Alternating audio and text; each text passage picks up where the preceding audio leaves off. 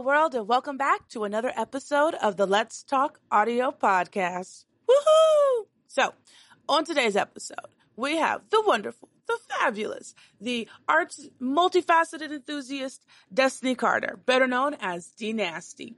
She is a musician, a DJ, and a sound engineer, and we had a really great time talking. I hope you enjoyed this episode. Don't forget to find me on my website at beatsinabottle.com to keep up with all things me and the podcast. And without further ado, we're going to get straight into this episode.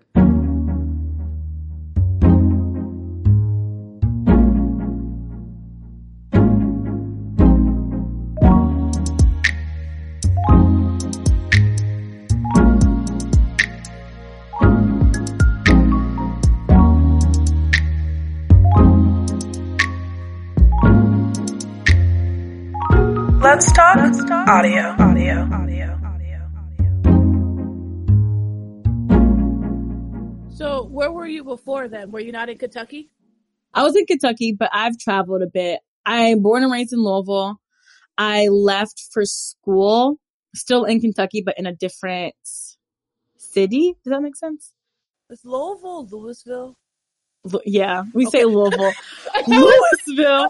Like, I was like Louisville, Louisville. I'm like trying to like picture a map in my head. I'm like, I don't think I've ever seen Louisville. And I was like, I was pretty well acquainted with Kentucky. Like I knew. Yeah. And I was like, where the hell is this? yeah, that's how we like we say someone who's not from Got Louisville. Like Louisville, Louisville, and I'm like, who is that?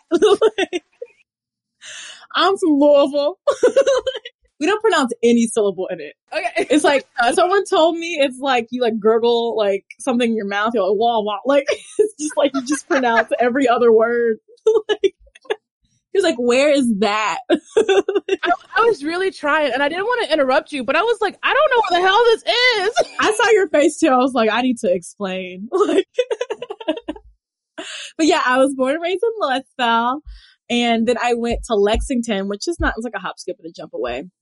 I did a couple like years of study abroad in Costa Rica and then I studied in Spain for a bit. So, and I'm back home, but I'm like really looking into just like traveling a bit of like the US because I love to travel. Like I feel like I'm not an advocate for traveling, but I just encourage people to travel just to be immersed into another culture that's different in your own or just one that like you can learn so many things from like many different people.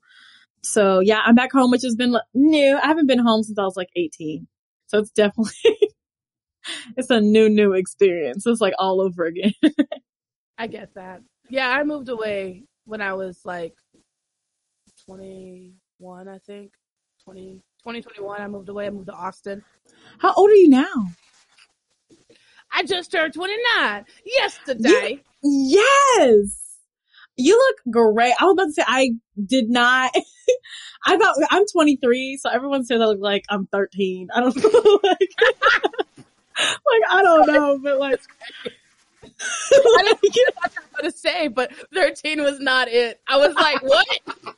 no, okay, when I usually have like my hair up, I tried today, but I usually have like my hair in a ponytail and I'm in like my jeans and like t-shirt. Everyone's like, oh my God, so you just got out of high school? And I'm like, no. and it's the thing is like, cause I work with kids too, like I, I like nanny a little bit and they see me as like adults. And I'm like, that's crazy.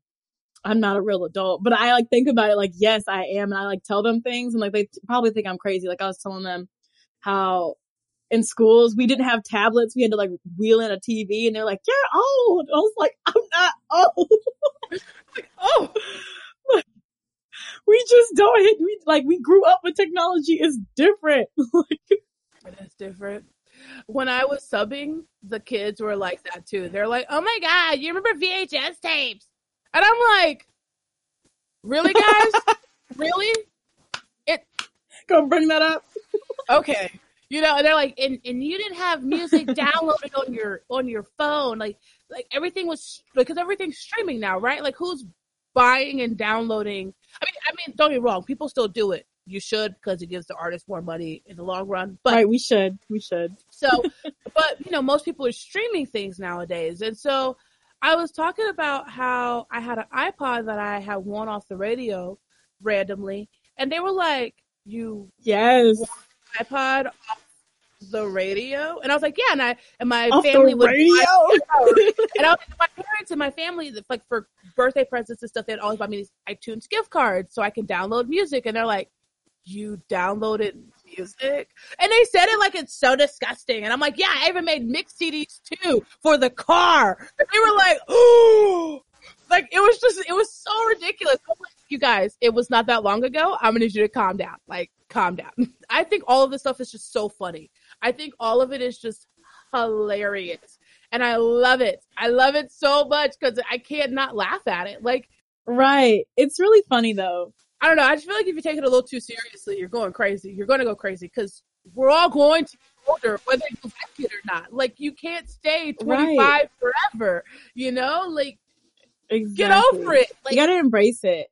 again, not that that has anything to do with audio. yeah.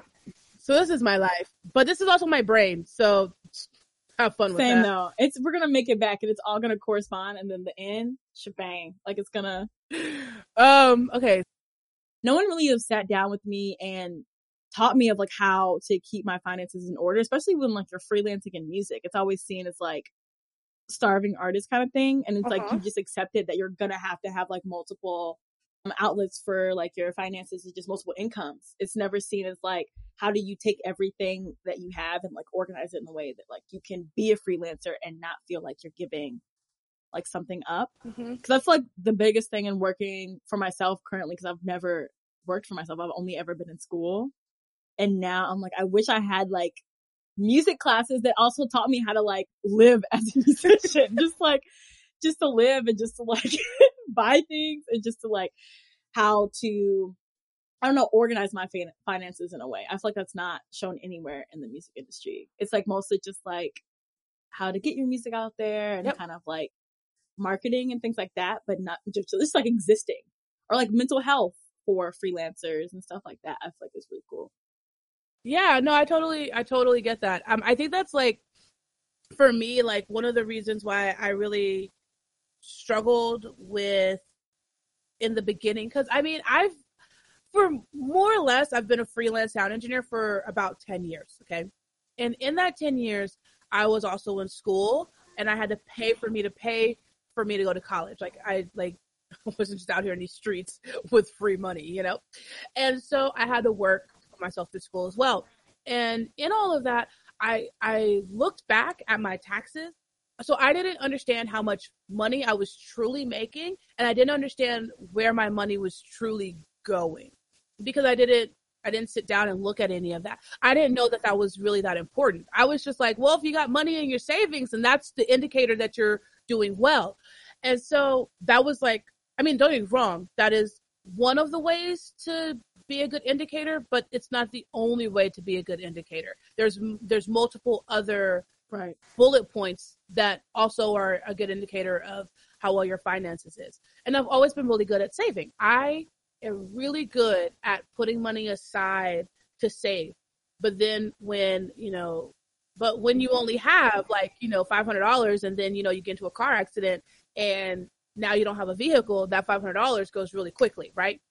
So it's stuff like that. And so, but if I had, for example, like learned about investing better, if I had learned about the different ways to take advantage in your taxes, for that way you don't have to pay as much in your taxes because there are things that are tax write offable for being, you know, doing certain things that are a part of your business, like stuff like that. I would have been like, "Ah, magic, but I didn't know that, right? And so Sign me Yeah. up.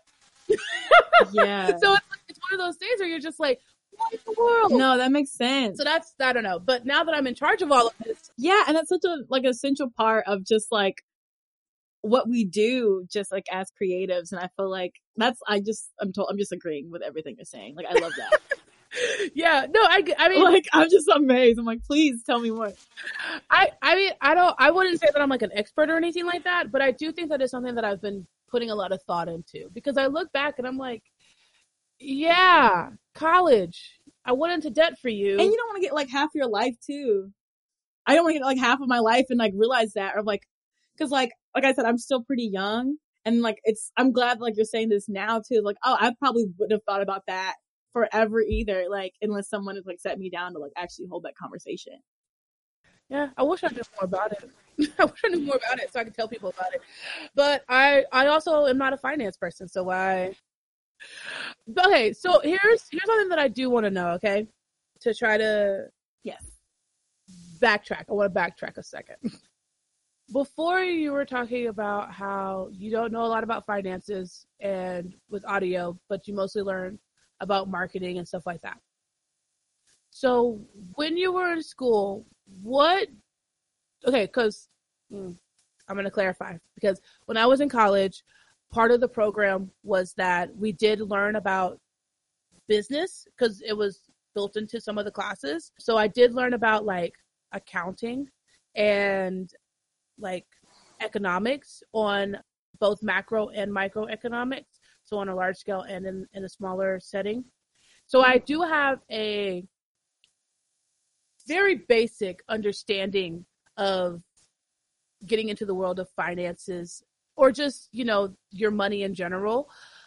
So did you like so what was your program that you did then that it didn't have any of that attached to it? It had so arts administration was what I did in my undergrad and it had a financial management section. Okay. But because it was mostly geared towards nonprofits and like art businesses, but mostly in like the nonprofit spectrum, it was mostly with like uh, fundraising and like collecting money rather than just like doing everything from profit. And it wasn't seen as like, I guess you can use like the terminology of like learning about your assets and like things like that. You can use it towards like your personal experiences. But a lot of the things that I learned was geared mostly towards like collecting money and like the fundraising aspect, like running a business rather than taking that and applying it to like some like my personal endeavors of like freelancing and like producing and sound engineering. Cause like most of the things of like that I've been able to do that has been like word of mouth or it's been like I know someone who knows someone who's put me in connection. It hasn't been like I've been through a company or I've been through like a separate entity that's really like taking care of that. So I guess that's kind of like the only difference. Okay. But I was able to learn about finances, but I think it I think it is really important to have like you know, I've been a musician all my life. I've been in band. I've taken like band classes of like having, including that aspect, like the financial aspect of just like being a creative and being a musician into like those classes as well. Or just having like corresponding classes that people can take in college or see online of just like investing and like kind of the things that you were talking about. Cause I feel like it hasn't really been like touched on and like ma- in a mainstream way, in a mainstream way, I guess. Got you. Got you. Oh, just as like a fun recommendation in case you care to read books. I don't know. Not everybody's a book reader, and that's fine. But there is a book Yeah, that I I read that read. was super, super nice. It's called Investing 101. It's by let me let me pull it up right quick while I'm over here telling you about it. Put me on. Oh my gosh. Okay. Yeah, here it is. Okay. It's called Investing 101 from stocks and bonds to ETFs. It's an essential primer on building a profitable portfolio. That's the name of it. It's by Michele Cagan. Ooh, I see it. So I actually own this book and I reference it pretty regularly when I'm trying to like understand. It also does a really good job of breaking down, in my opinion, because not everybody thinks the same way, so it might not work for everyone. But in my opinion, it did a really great job with helping break down some of the larger concepts and terminology. Because a huge part of finances is understanding Ooh. terminology. And once you get that part down, then you're like, ah. So investing 101 Oh, was is nothing. so investing 101 is really great. And then there's another one called uh, the stock market 101. yes. Okay. And it's like this whole series of like 101 books, but they're pretty stinking cool in my opinion. And they've been very helpful to me. I'm gonna have to check this out. I definitely need to consider because I was actually talking to like my family about it. I was like, we need to start investing in just stocks in general. Like, I feel like that's something that isn't talked about within like black and brown communities as much. And I'm like, we can invest as well. And like the thing is because you're sitting on something, like it's not instant. It's like you know you're you're at least gonna have something like not to fall back on, but you know that like it's gonna be beneficial over time Yes. Absolutely. and you know that there's something that you can leave like not just for yourself but like something for your kids and your kids kids which i really feel like is really important to like generate wealth like generational wealth which is like not as prominent for us depending on our situation so I love that. Thank you so much. There's also another book that I read called Personal Finance, Personal Finance 101. Like I said, I like reading. I like trying to figure things out for myself. Yeah. And so that's another book that I read. Those three were really great for helping. I'm gonna look into it. I have them saved in my Amazon list. I agree with that. I feel like there is a lot about personal finances and building wealth that first off, I think as creatives in general, people don't know a ton about because people do kind of view us view us and themselves as starving artists and you're just like oh you're just going to starve your way through and it's like it doesn't have to be that way It doesn't have to be like that. I mean don't get me wrong you do have to put in effort to make sure that it doesn't happen but it doesn't mean that you have to be that way for forever it might be like a little bit like i mean it's kind of like when you graduate college you don't I mean, even if you have a job instantly out of college, you you still have to wait a solid three months to get that paycheck to get it to be Right. where it needs to be. You know what I mean? And Mhm. so it's to me, it's just it's it's unnecessary to to be in that world, but also like I think that as a result of not having a clear understanding of it all, people just become complacent in it. Shy away from it. and then the next thing you know it's all about the living paycheck to paycheck thing. And then it's like well you know i have this place and uh, maybe it went somewhere maybe it didn't. And i know i don't know. I just i just think that there's that there's a, a certain level of similarities between minorities and how they view finances and creatives and how they also view finances Yeah. It's kind of like whatever you can like salvage or take what you can. And like we extend things, like we are able to truly make like nickels and dimes last and like truly expand it. And I do respect that too. But I also feel like we don't have to like the starve like you said, the starving artist mentality, it doesn't have to be that way if you're smart about like how you're allocating like your cash and like where you're putting your time and your effort into and just like learning how to budget. I don't feel like anyone has ever showed me how to budget. Like it wasn't until I got older and I was like, I gotta pay bills. Like I gotta like choose between going to the grocery store and like rent. Like yeah no, okay, that like I feel like that should definitely be like something we have when we're like growing up and we're getting older and we're learning about life rather than just like being thrown into it when you're like, oh, you're 18 now, here you go. And I'm just like, wait, whoa, whoa, you told me about this? Yeah. Yeah, I remember telling my mom that all the time. I remember every so often I would just be on the phone with her. I was like, Mom, you didn't tell me about this when I was a kid. like, what are you talking about? She's like, uh, sweetie, uh, I'm gonna need you to get that I one told- together. I'm gonna need you to get together. I'm gonna need you to get that one together because I did tell you. I'm pretty sure she did. I just didn't listen. That too, that part. And I feel like it's also just, I think it's really important to let kids be kids. And like, I didn't get like an allowance or anything, but having like kids, no, my mama was like, you're not gonna get money for good grades, for cleaning the house. This is your responsibility. Okay, I thought that was only me. My mom did the same thing to us. I think we got allowances once. We got an allowance yeah. once. And we were like in elementary school, and my mom was like, all right, I'm gonna give you a, quarter for getting A's. And then she was like, you know what? I ain't doing this shit. You're supposed to have a straight A's because you're supposed to have good grades. And then she gave up on it after like, I think like one year. And then we Mhm. never had like a real allowance. Now, if we wanted to go out, we could ask her and she might give us money, depending on, you know, how she felt, Situation. Right. what was right. going on. But most of the time, no, there was no allowance. There was no, then we got old enough. She said, well, you know, you can get a job. And then I got money for the first time I know what to do. I was like, oh my goodness, I got a bank account. Like, like it was over. It was over. So done. Okay, so we should probably do some of that stuff, you know, where Yeah, that we should probably talk about you some more. I'm ready. I'm I usually do a separate intro for people because these interviews kind of just start with us talking. because I don't know, I found that it works the best for me and for most people.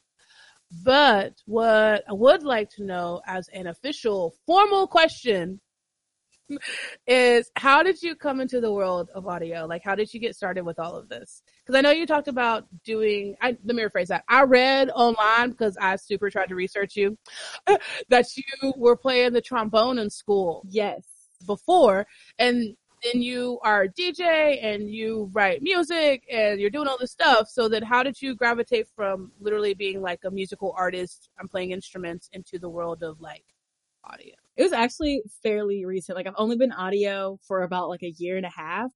Um, it was actually after my undergrad, I applied to Berklee Valencia and I wanted to get like more. I thought I was going to go in and strictly just do engineering because I was like, I need to have all of the aspects of music. Like I've been able to do like the playing side and I've been able to do like the business side. And I was like, I need to know the audio side. So it was kind of like, I don't want to say a whim because I feel like everything happens for a reason, but like I got into audio because I was like, oh, I want something different. And I really gravitated toward like sound engineering and DJing and just like live performing in general. So yeah, it's been a very, very recent thing for me. I love it so far. awesome. So okay, what what do you mean the business side? I'm sorry, that distracted me. I had a different question. But what do you mean by that? so like arts administration, it was basically in my undergrad, it was like the business of the arts. So we learned how to market for businesses for ourselves. There was like an entrepreneurship uh, courses. There was manage it, marketing, finances. It's just basically the business aspect of just running an arts business or like oh, okay. an arts organization. And you can cater it towards your own. So I had my focus was in music since I was doing trombone at the time, but there were people who had a focus in uh, visual art and dance, just basically just doing any arts organization. Gotcha. So, so this was at the University of Kentucky, right? That's where that was, if I remember yes. correctly. Okay. Mm-hmm. So yes. you left Kentucky and it was like, you know what? I'm gonna go to Spain. I'm gonna go to Spain. That's, that's what happened. Precisely. That's, that's, uh, oh, that's all I heard out of all. It was that. literally like after I graduated. no, legit. Like after I graduated, I because I graduated in May, and I mean, obviously, I applied and stuff like early. Actually, I applied like October, and I got to May, I was like, all right, I'm going to move out of my apartment. I'm going to put all my stuff in storage and go to Spain and learn the world of audio. so what made so so basically you were trying to cover all of the main facets of being what uh, in in the creative world? Yeah. Well, what really made me interested in it is like I love just the live industry in general and like I thought I was going to do mostly like the organization of live festivals but then I wanted to do more of like, instead of like the administration side, I was like, I want to get more into like the music side. And I've never seen myself, like, I love music and I love playing music, but like being on stage and like the final product is never really what is like gravitated toward me. I've been more interested in like kind of like the behind the scenes, which is where arts and men, like I found my love.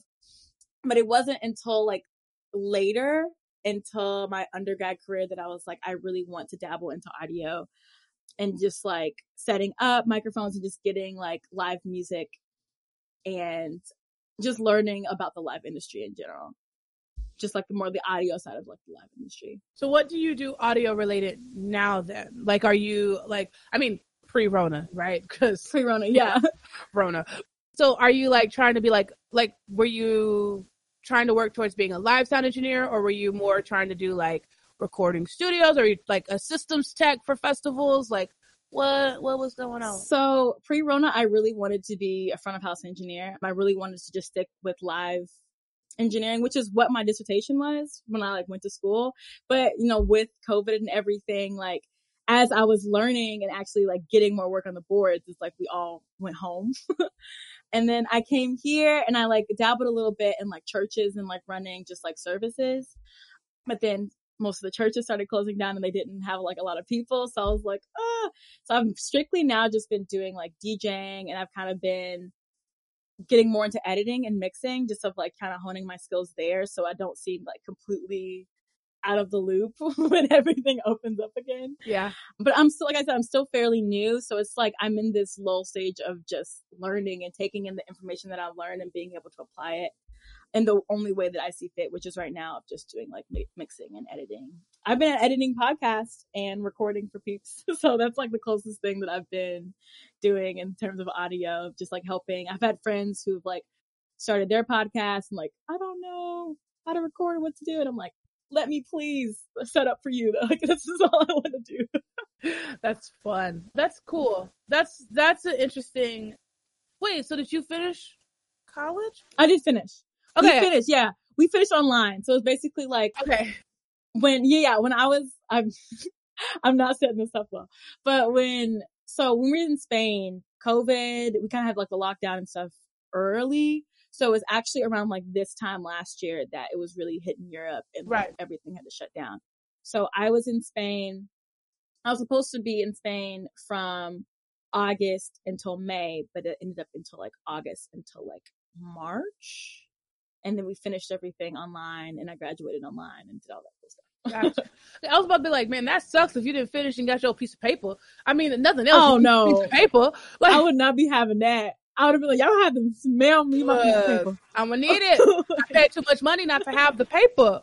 Like yes. my my diploma is on display in the living room. I'm not gonna lie, I super did it on purpose because I felt mm-hmm. like I paid way love too that. much money for my piece of paper for nobody to see it. I'm gonna need everybody to know I got a degree and applied That's me currently. Thank you. I did it. Me right now. Awesome. Period. I love it. Hang it up. Get your praise. I'm looking for a frame because like they really tried to like oversell it. And like when I was at UK going to the bookstore, they was like, buy a frame. I'm like, no, I'm not paying for this first frame. I'm gonna go to almost said Home Depot. What am I thinking of? Office Depot. Oh, I was thinking of. I was thinking of home. Get a frame that's actually gonna work. So you mentioned this earlier. Mhm. You talked on it a little bit about ways in which that you're continuing to grow your craft during this pandemic is by you know getting more into recording and stuff like that since you haven't been able to do live sound but what are some other ways that you're kind of trying to to continue to grow to be better at audio i mean are you doing like any of those webinars or i don't know different classes or stuff like that or Yes, there's been so many webinars I've been going to. Yeah, there's so many resources that people are putting on Instagram now and having like just master classes. I've been reading a lot too. I am trying to get better at reading about audio because I'm not gonna lie, sometimes it's very extensive. Like I have to like go back and actually like like I'd rather have someone teach me and like do a little layman's because I feel like I process information by doing. Yeah. I process more by doing. So like to be able, it's a definite shift in like what I'm used to, which I think is getting me out of my comfort zone.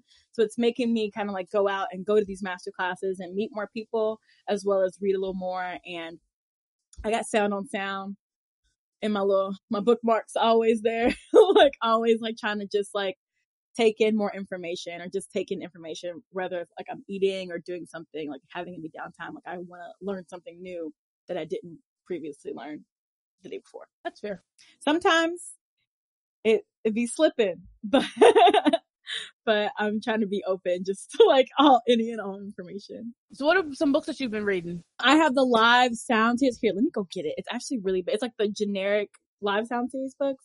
I think. Let me see. Make sure I have the actual name. Yes, live sound reinforcement. Um, it's by Teddy Boyce.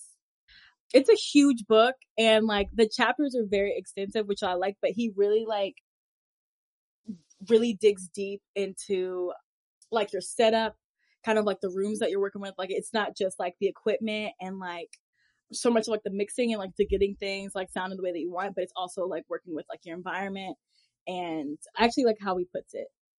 Intro to Live Sound Reinforcement. The science, the art, and the practice. Is that what it's called? Okay. Yes. Yes.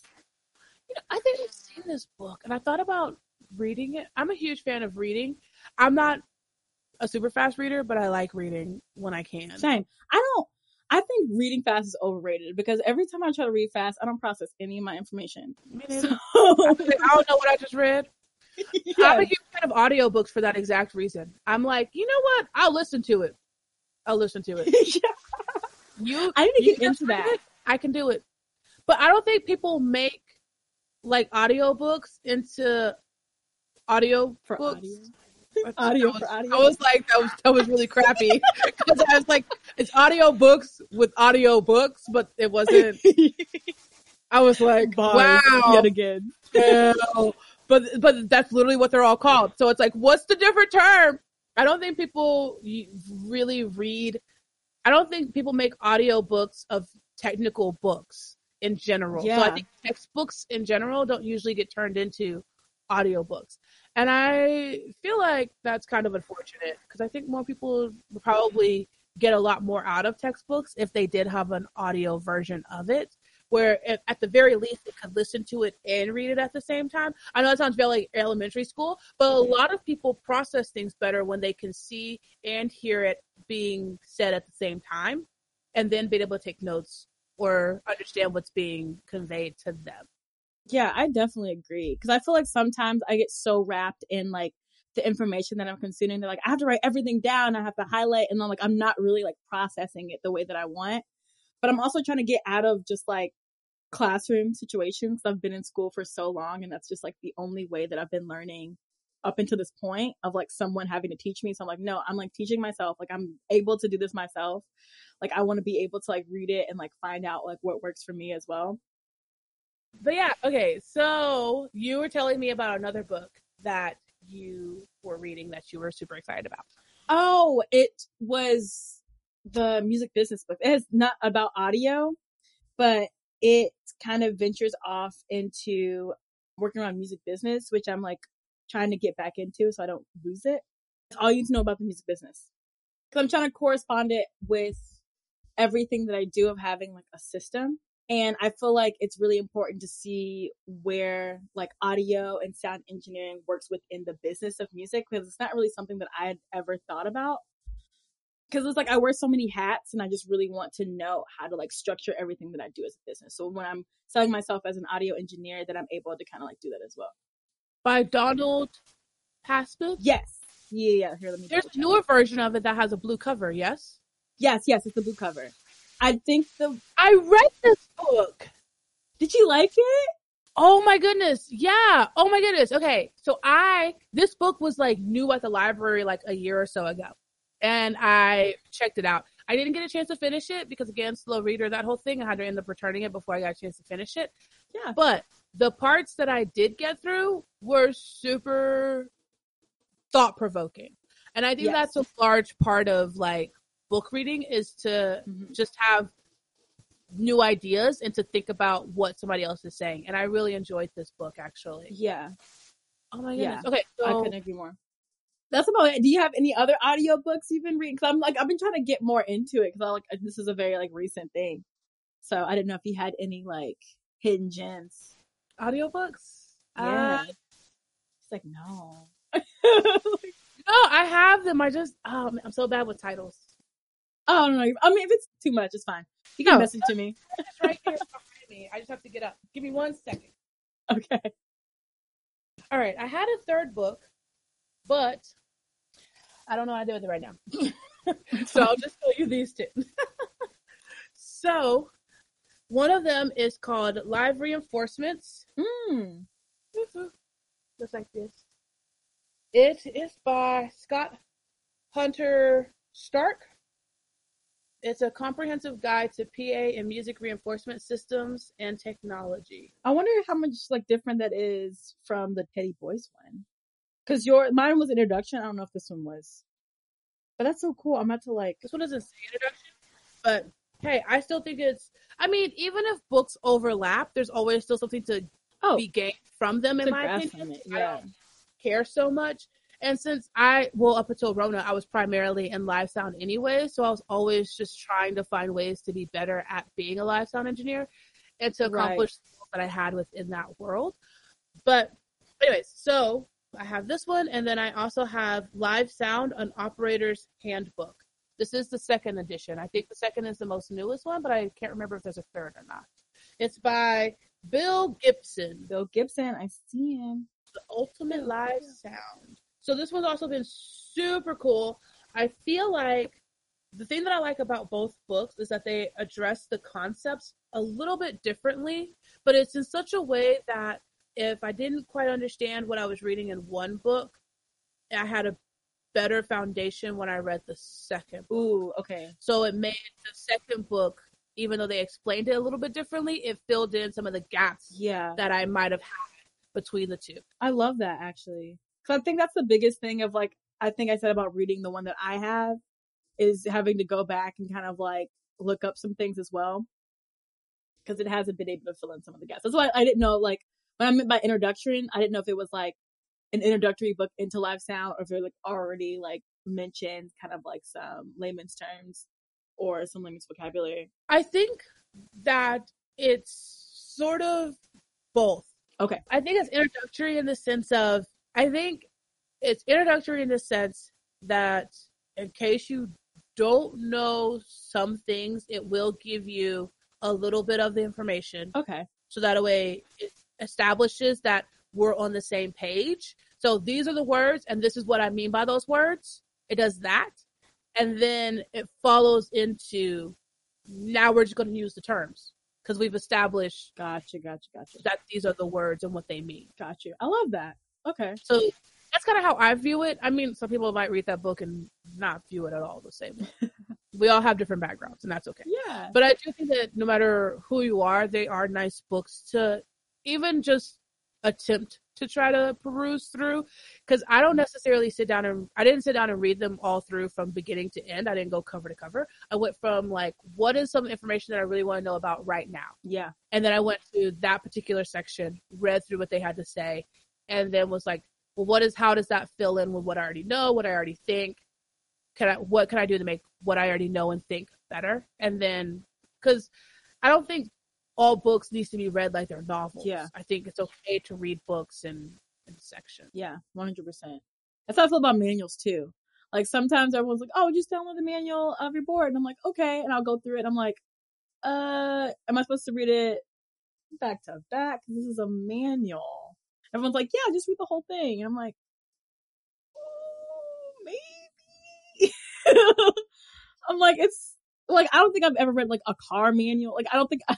like, Girl, it's like reading the Bible, okay? You just choose a book and you go with it, okay? You read choose a chapter. read a chapter and you get something out of it. You might might not it's okay. Like you might have some verses, somebody done told you some verses and you were like, I'm gonna read them verses. Okay? Do you think people sitting around reading Deuteronomy like that? Okay? No.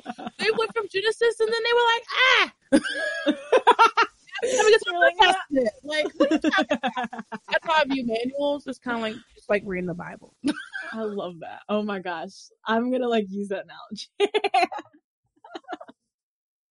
Just like audiobooks. It's like you read the first chapter, then you skip through.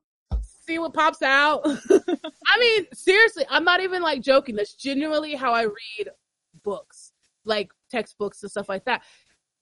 Because if it doesn't pertain to you in that moment, you're you're not necessarily likely to remember it in a substantial way. Now, that doesn't mean that you shouldn't prepare yourself for moments because you don't want to ever go into a situation unprepared.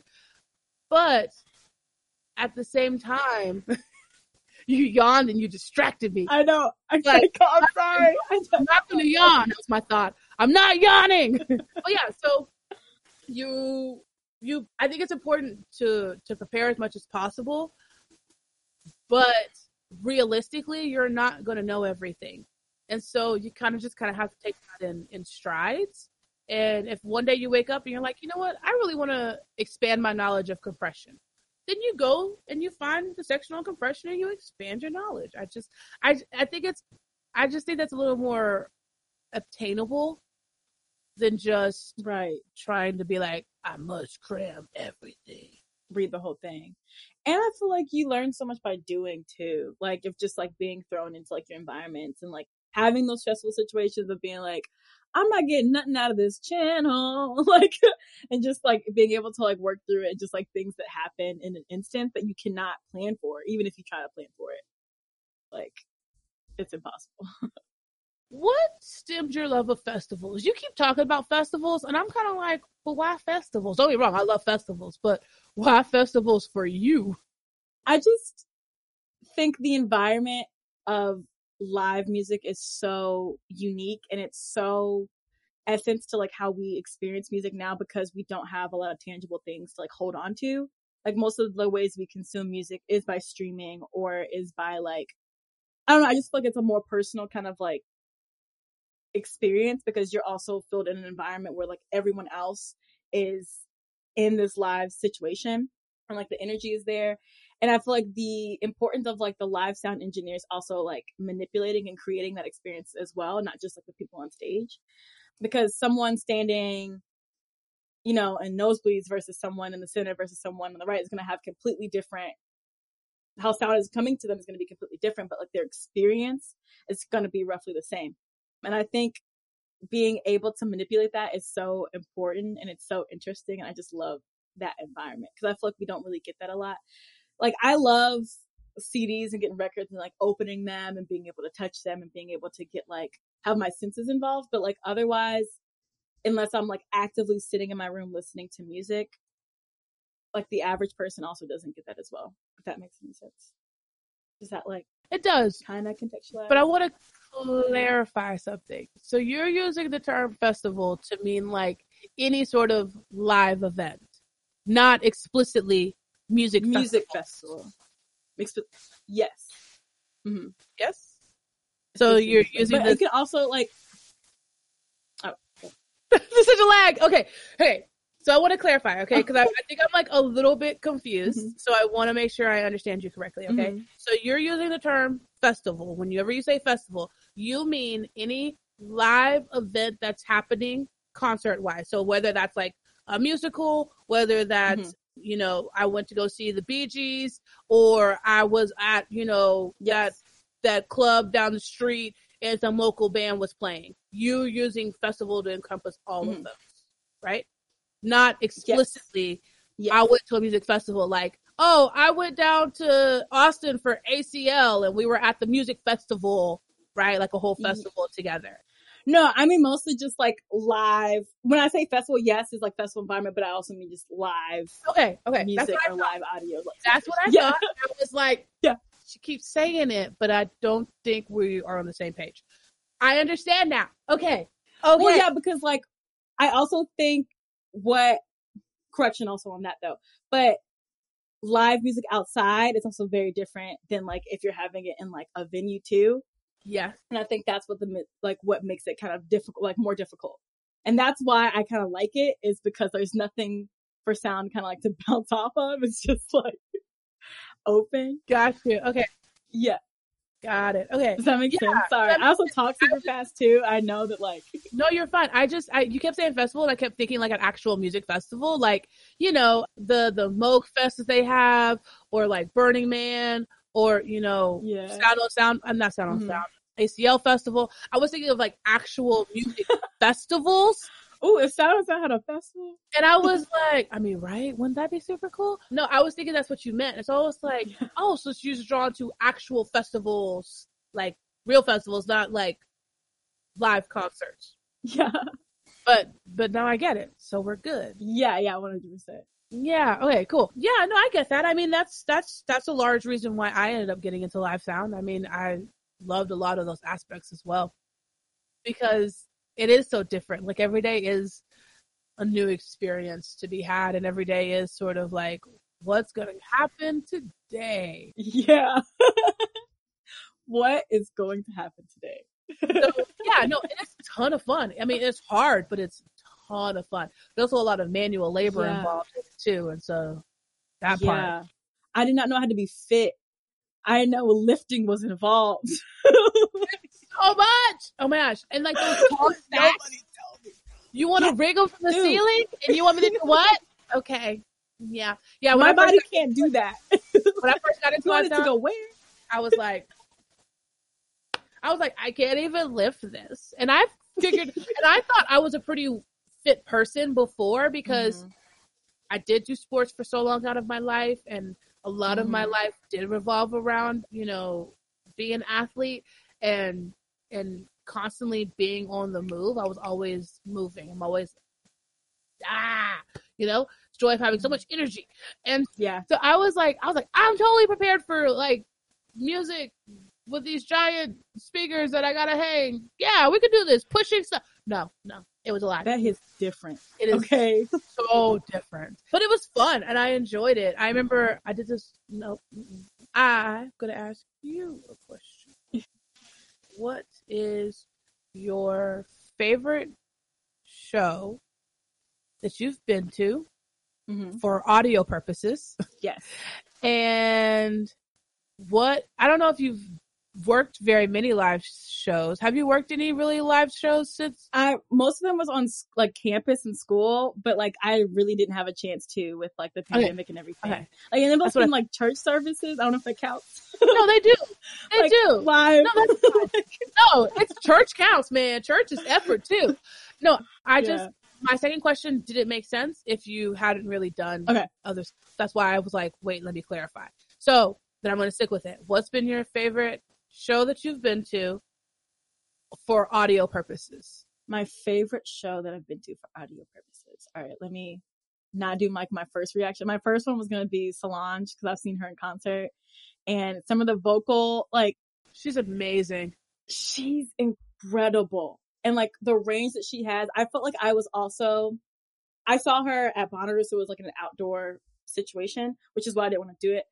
But like how she like filled a space to me was so wild. Like it was like it wasn't boomy, which I think is really important for like kind of the stuff that she does. But I'm gonna change it because I want to do something inside. I just thought about it. The best show that I've actually seen was George Clinton in oh, Parliament. Yes. kind of old soul was George Clinton. And I actually saw them locally. I saw them at Manchester Music studio, which is here. It's like Manchester. It's like a live venue that's um in Kentucky. It because it sounds like ooh, but it actually was pretty amazing because they don't have as big of like members of like a band that they used to. Like they used to have like huge, not as big as Earth, Wind and Fire or anything, but like they had a lot of people on stage.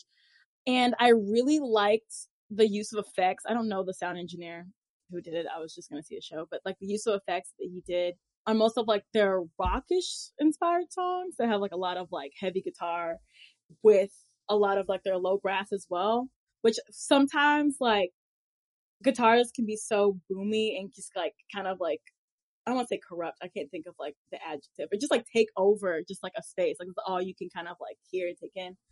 And if there's a lot of compression on it too, it can be like kind of in your face and intimidating. But it was very subtle. And I think that's really important of like when I'm when I aspire to run live shows is like the use of effects as like an accent and not like as an overbearing kind of instance. I think that's really important to live sound engineering of like listening and being able to like work with the musicians on stage and the communication between the two. I think that really can like make or break a show.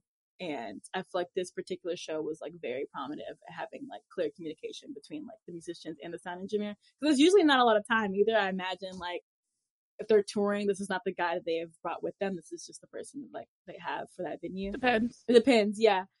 Yeah. It was a great show. And I really loved how they were able to kind of like encapsulate that feeling. Gosh, you said something earlier and I was going to ask you about it and then I forgot. Let me try to. Bill Clinton. George Clinton, not Bill Clinton. not Bill Clinton. not, not Bill. No. Uh, George Clinton. No, I don't remember. So I probably means I shouldn't have asked you. oh, it's okay. So before, earlier in our conversation, I was like before, and I was trying to place a point. It didn't matter. Early in our conversation, we were talking, and you had talked about, you know, how important it is to have minorities being amplified and stuff like that. So, how has being a woman of color impacted you in your space of I guess even being a musician, but mm-hmm. is in audio as well, and I mean even in the business side of audio because I mean that's a that's a whole other world as well. So, yeah, yeah, I feel like it's most of my experiences are a little different because they're mostly like school experiences. So everyone that I was working with was it was mostly like men and it was mostly white men. Um, we're in a world of, of audio. What? Um, we're in a world of audio where it is a mostly white male dominated space. I feel like it, at times, I've had to kind of like state my dominance and kind of like stand up for myself of like, no, I have to be true in knowing the information that I know because it feels like a lot of second guessing and a lot of like mansplaining sometimes, which I am new to audio and I don't want to take like every instance of like I want to learn new things and new information, but I feel like a lot of it was like intimidating it sometimes only because not seeing a lot of people who look like you, you don't feel like you belong in that instance, but it also is so empowering when you do meet other women who are in audio, especially women of color, because it is a very tiny number, but I do think it is growing in a way, which is really like exciting. And it just like makes me so inspired just to like learn and then hopefully one day share everything that I learned mm. as well. Um, and kind of like inspire others too, like being able to connect. Like the biggest thing that I wanted to really do was like, it's crazy that I'm saying like I do want to learn more about audio too, but I really want to like teach like middle mm. schoolers. Because as much as I love band, I felt like if there was like another portion of like music that also included audio, it'd be so beneficial for middle school kids, high school mm. kids, um, before going into college. Be like, oh, this is something I want to do. I feel like if that was introduced at like a younger age, it would be you would have more participants and you would have more people, and especially like women of color that are also going to do it as well. So being able to make that connection, I think, is really important. That's really interesting. You and I have very similar ideas. Because, I mean, maybe not necessarily middle schoolers. I mean, no, I'm just kidding. I'll include middle schoolers. no, not middle schoolers. they don't. They don't. no, I I always had the same. I always had a very similar idea, except mine was to have a summer camp, and they would come Ooh. for summer camp, and we would it. It'd be like okay, so did you ever see that movie on Disney Channel called Camp Rock? yes. Okay. So that, but like not cheesy. yes. Yes. Uh, one hundred percent. Let's start there. That's like, like not Disney Channel cheesy. Okay, just yeah, just just imagine that kind of a concept. I always thought it would be a really great idea to have something like that, where you have kids from you know disenfranchised backgrounds or you know just different situations. Or, I mean, look, not even just them. I want regular kids to come, regular kids, you know, kids whose parents will have money as well. Because I think that it's important yeah. to everybody. Everybody. Mm-hmm. So that way people who come from different backgrounds aren't always just like, oh, well, all I know is poor people and them rich folks over there, you know, because mm-hmm. guys, come on, we got to know where we're all coming from, okay, to meet in a, right. in a healthy place. But I always thought it'd be a really great idea to have a summer camp and then have a scholarship program for kids who would want to attend the camp who couldn't necessarily afford to attend the camp. Mm-hmm. But I always thought it was a great idea. great idea because I mean, school is hard enough as it is, so having something to look forward to over the summer is always just nice, you know. Yeah. and then 100%. you go away for like you know, a few weeks or something. I don't know what the program would look like, but I just thought it'd be super cool to have something like that. So I hear you with that. Yeah. I think it would be a great idea. I think like Sound Girls has like some some summer camps or some type of youth in group or something like that, and I think it's really cool. But I was thinking of like reaching out to them and saying like, hey, I think having like a touring live sound group to come to like different schools and everything, and just being able to like connect to like a younger audience would be so important. Because I I feel like I didn't really understand until I got older of all the things that you can really do with audio and just as a musician in general because they don't really broadcast. It's just like you can be a teacher or you can be a performer. Yep. These are the only two things you can do. And I felt like if, yeah, and I feel like if kids, like if I knew in middle school that like live sound engineering was a thing, maybe it wouldn't have taken me, and I'm not saying it's taken me a long time to like get here because I'm still learning and everything, you know? But like I felt like just having like that information would have made everything kind of connect a little more of like not only with music but just of like my connection with music in general i feel like a baby bird in this like industry because like i'm like yay i'm so excited and i like i'm excited to meet more people and to get more experience because it's just like i think all in all it's just like a great community and like everyone especially like the women that i've been in contact with that are so supportive We're just like yeah girl like go do your things i just like love meeting new people and like hearing what they have to say and just connecting with them in general. I think is really important. Yeah. No, I get that. I mean, even though I've been doing audio for so long, for so long, so that long, for as long as I have been, I definitely feel like I'm constantly in in want. I have a constant desire for wanting to constantly keep connecting with with different people, and I don't want it to just be, oh, I interviewed you for my podcast and I never talk to you again. You know, like I would prefer that I like we stayed connected on a deeper level than that. Right. Because I don't know, I, but I, I'm also I also understand that people the older you get, the less inclined you are to make like friends because you've already established your friends. So then you settle into your friend groups. That's a very common social thing that happens. So I get that Right. at the same time.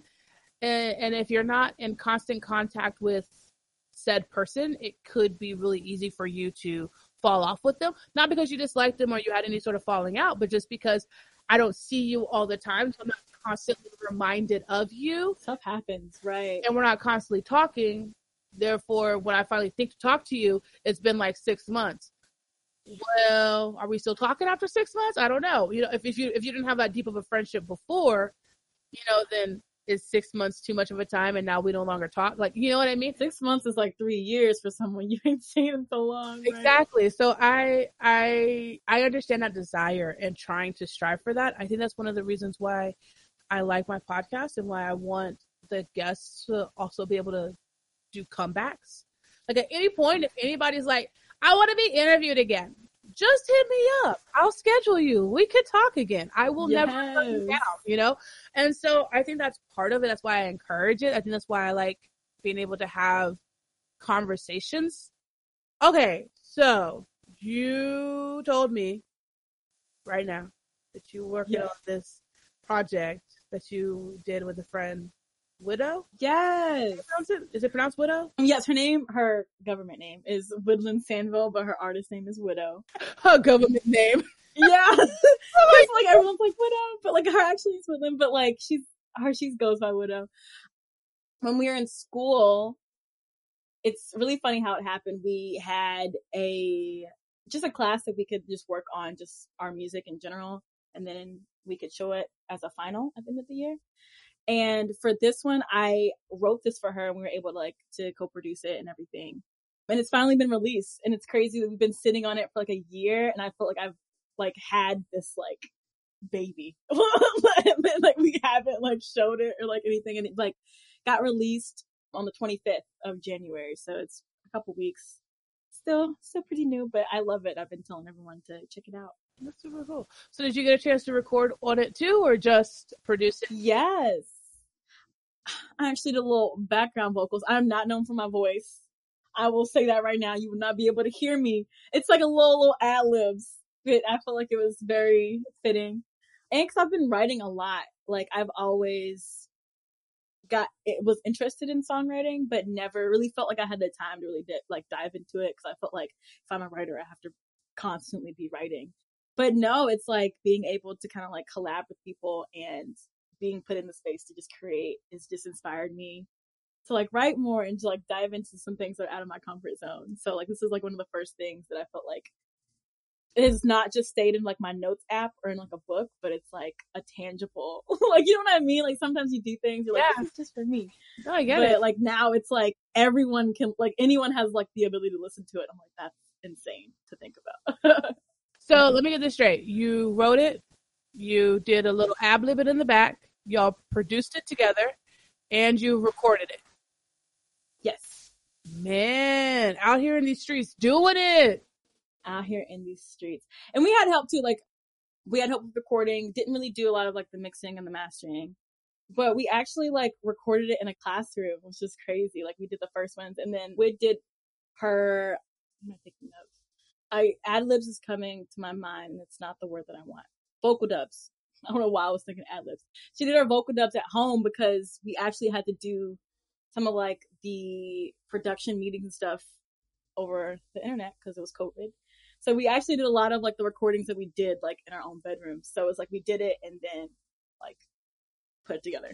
So it was an interesting way to like collab. It was Yeah. basically like a technically a COVID collab. I hate that. yeah. Uh, wait, wait, what? I said COVID collab. I don't like the sound Okay, of that. cool. I was thinking of the Postal Service.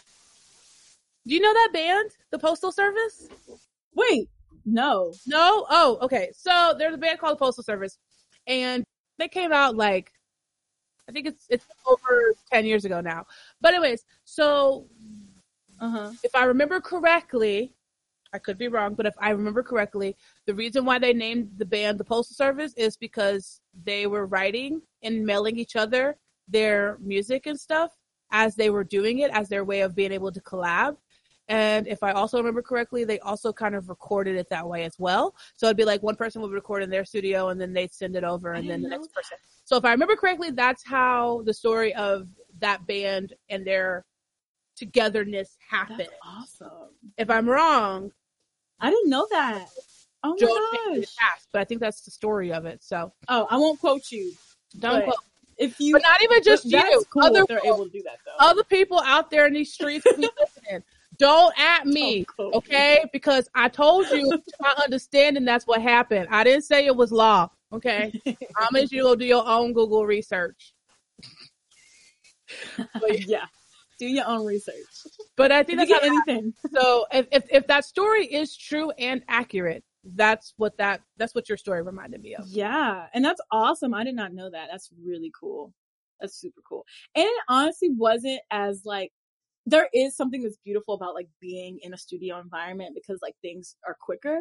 Like I feel like some of the things that we had to do like production wise took a minute just because like we weren't in the same place. It wasn't like, oh, you should do this cool ad lib. It was like, no, you have to wait until you get it sent back to you and then you'll send it back to her. And then it's like, I would record something. Cause like I said, I don't have a voice, but like I have an ear, like, oh, this would be a cool like ad lib that you can do or something you can add to it. And like I would send that to her. So it was, it was really interesting to be able to see like how connected you can be as like, I want to say a force of just like, just the different roles that you can have in music and how connected they are and necessarily like it is important to be together but it's just like if you have like the will to like do it and like to work together that you can like create beautiful things. Yeah, that's really cool. I get that. yeah. Because i i feel like a lot of people and like even including myself have the mentality of like i have to be in like a studio to get like the desired outcome. It's like no i can be in the comforts of my own home. Like i don't need to like i don't have to have like crazy equipment which school does make you Think that you have to. school then school makes you think you have to just because it's all you kind of see it's like yes i got this because my tuition was paying for this so you don't really think of it and then when you leave school you're like oh yeah like that is money like i do I Yeah, have studio money Exactly. Exactly. And you're like, oh, I'm not doing that.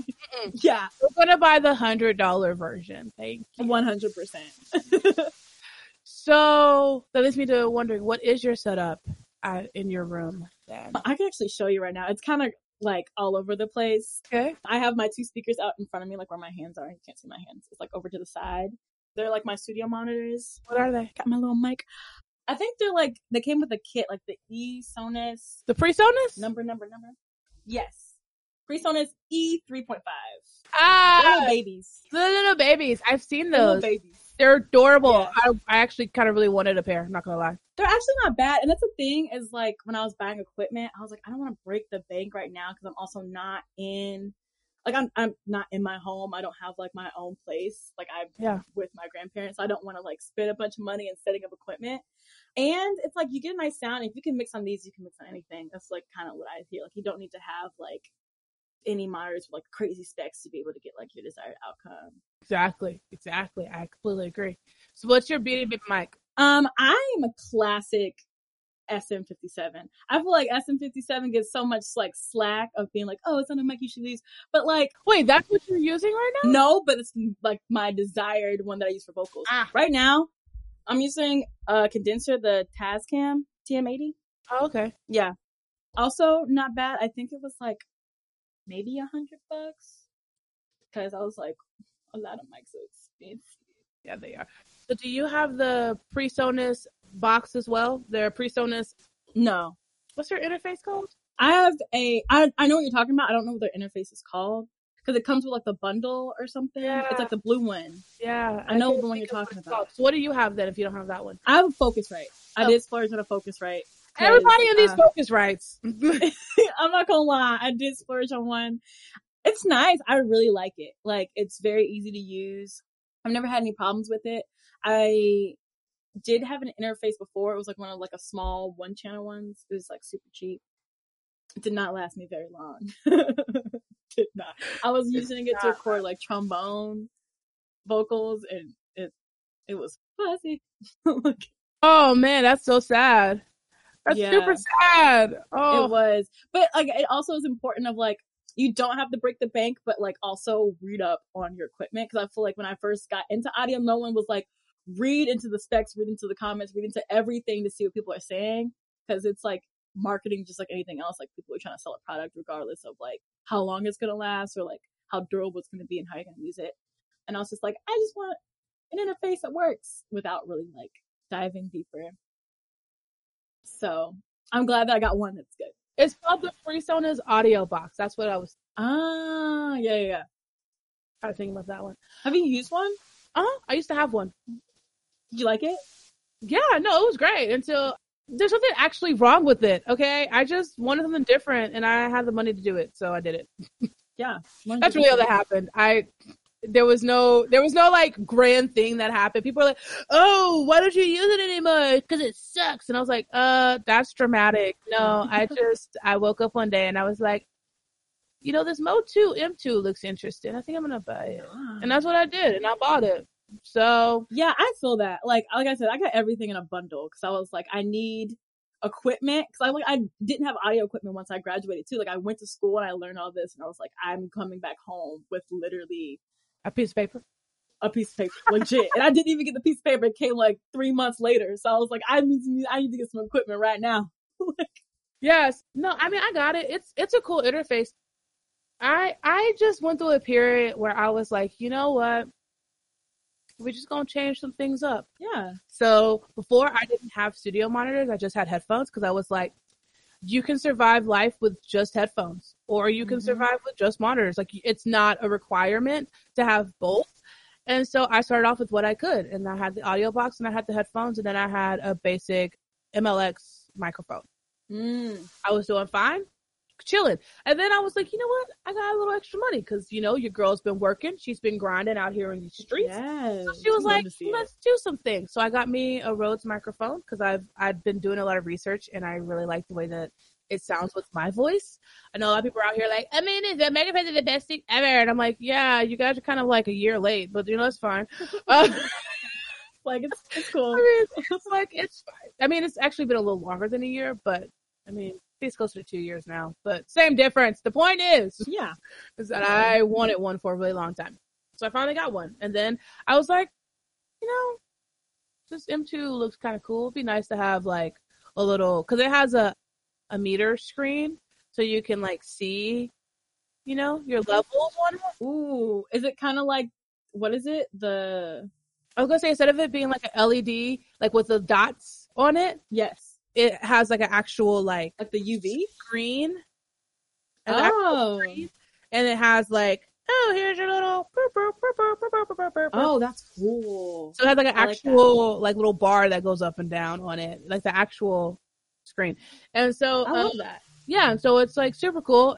It's nice. It does stuff. That's all that matters. I like it. It, I mean, like like any product, you could point to something about it and say, you know what, I don't like this about it, and I would prefer that they fix this. But you know, I, I just it was one of those things that I've always liked equipment, and I've always liked trying equipment out. But you don't always have money to go out and buy equipment, so Right. And I feel like that also needs to talk be talked about within the industry as well. Is like you don't have to have like everything under the sun to get your desired results.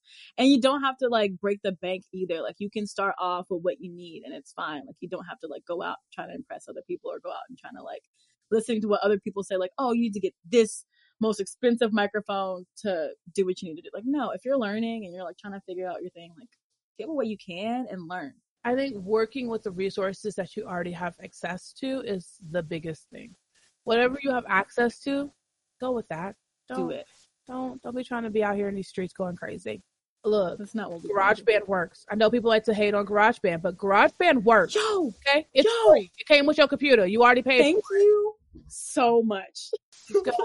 Go find some free programs. I mean, Reaper has a free version for like 30 days. Yes. Go download that. You know, I just I just don't think it's necessary to like go insane with stuff. So One hundred percent. I definitely agree with that because I remember, like, I used to tell people I use GarageBand. I used to be afraid to tell people that I use GarageBand to record because I would like get, would get like so many weird faces, and I'm like, what? It's free. get with my computer, dang it. Okay. it's just Logic.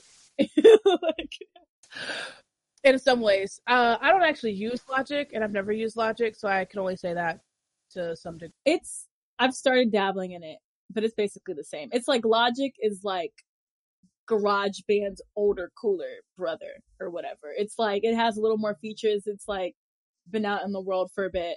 like, but they're basically they're the same family. They're the same. okay, so I think my last question for you is if you have any advice that you would like to share with people because i mean even though you're new to this world i still think that people especially since you went through schooling to get through this versus some people who are like i was just self-taught. So you have a different perspective. So i think that that is valuable as well. So what advice if any you don't have to have any that you would share with the masses? Yeah i would say my biggest advice would be say yes to everything you can, like be open to like all possibilities. Like we have our final destination, but it doesn't mean that like the things that you do along the way don't correspond or correlate because they always do. And I think communicating, learning how to communicate and just be your most authentic self within the realm of audio is very important.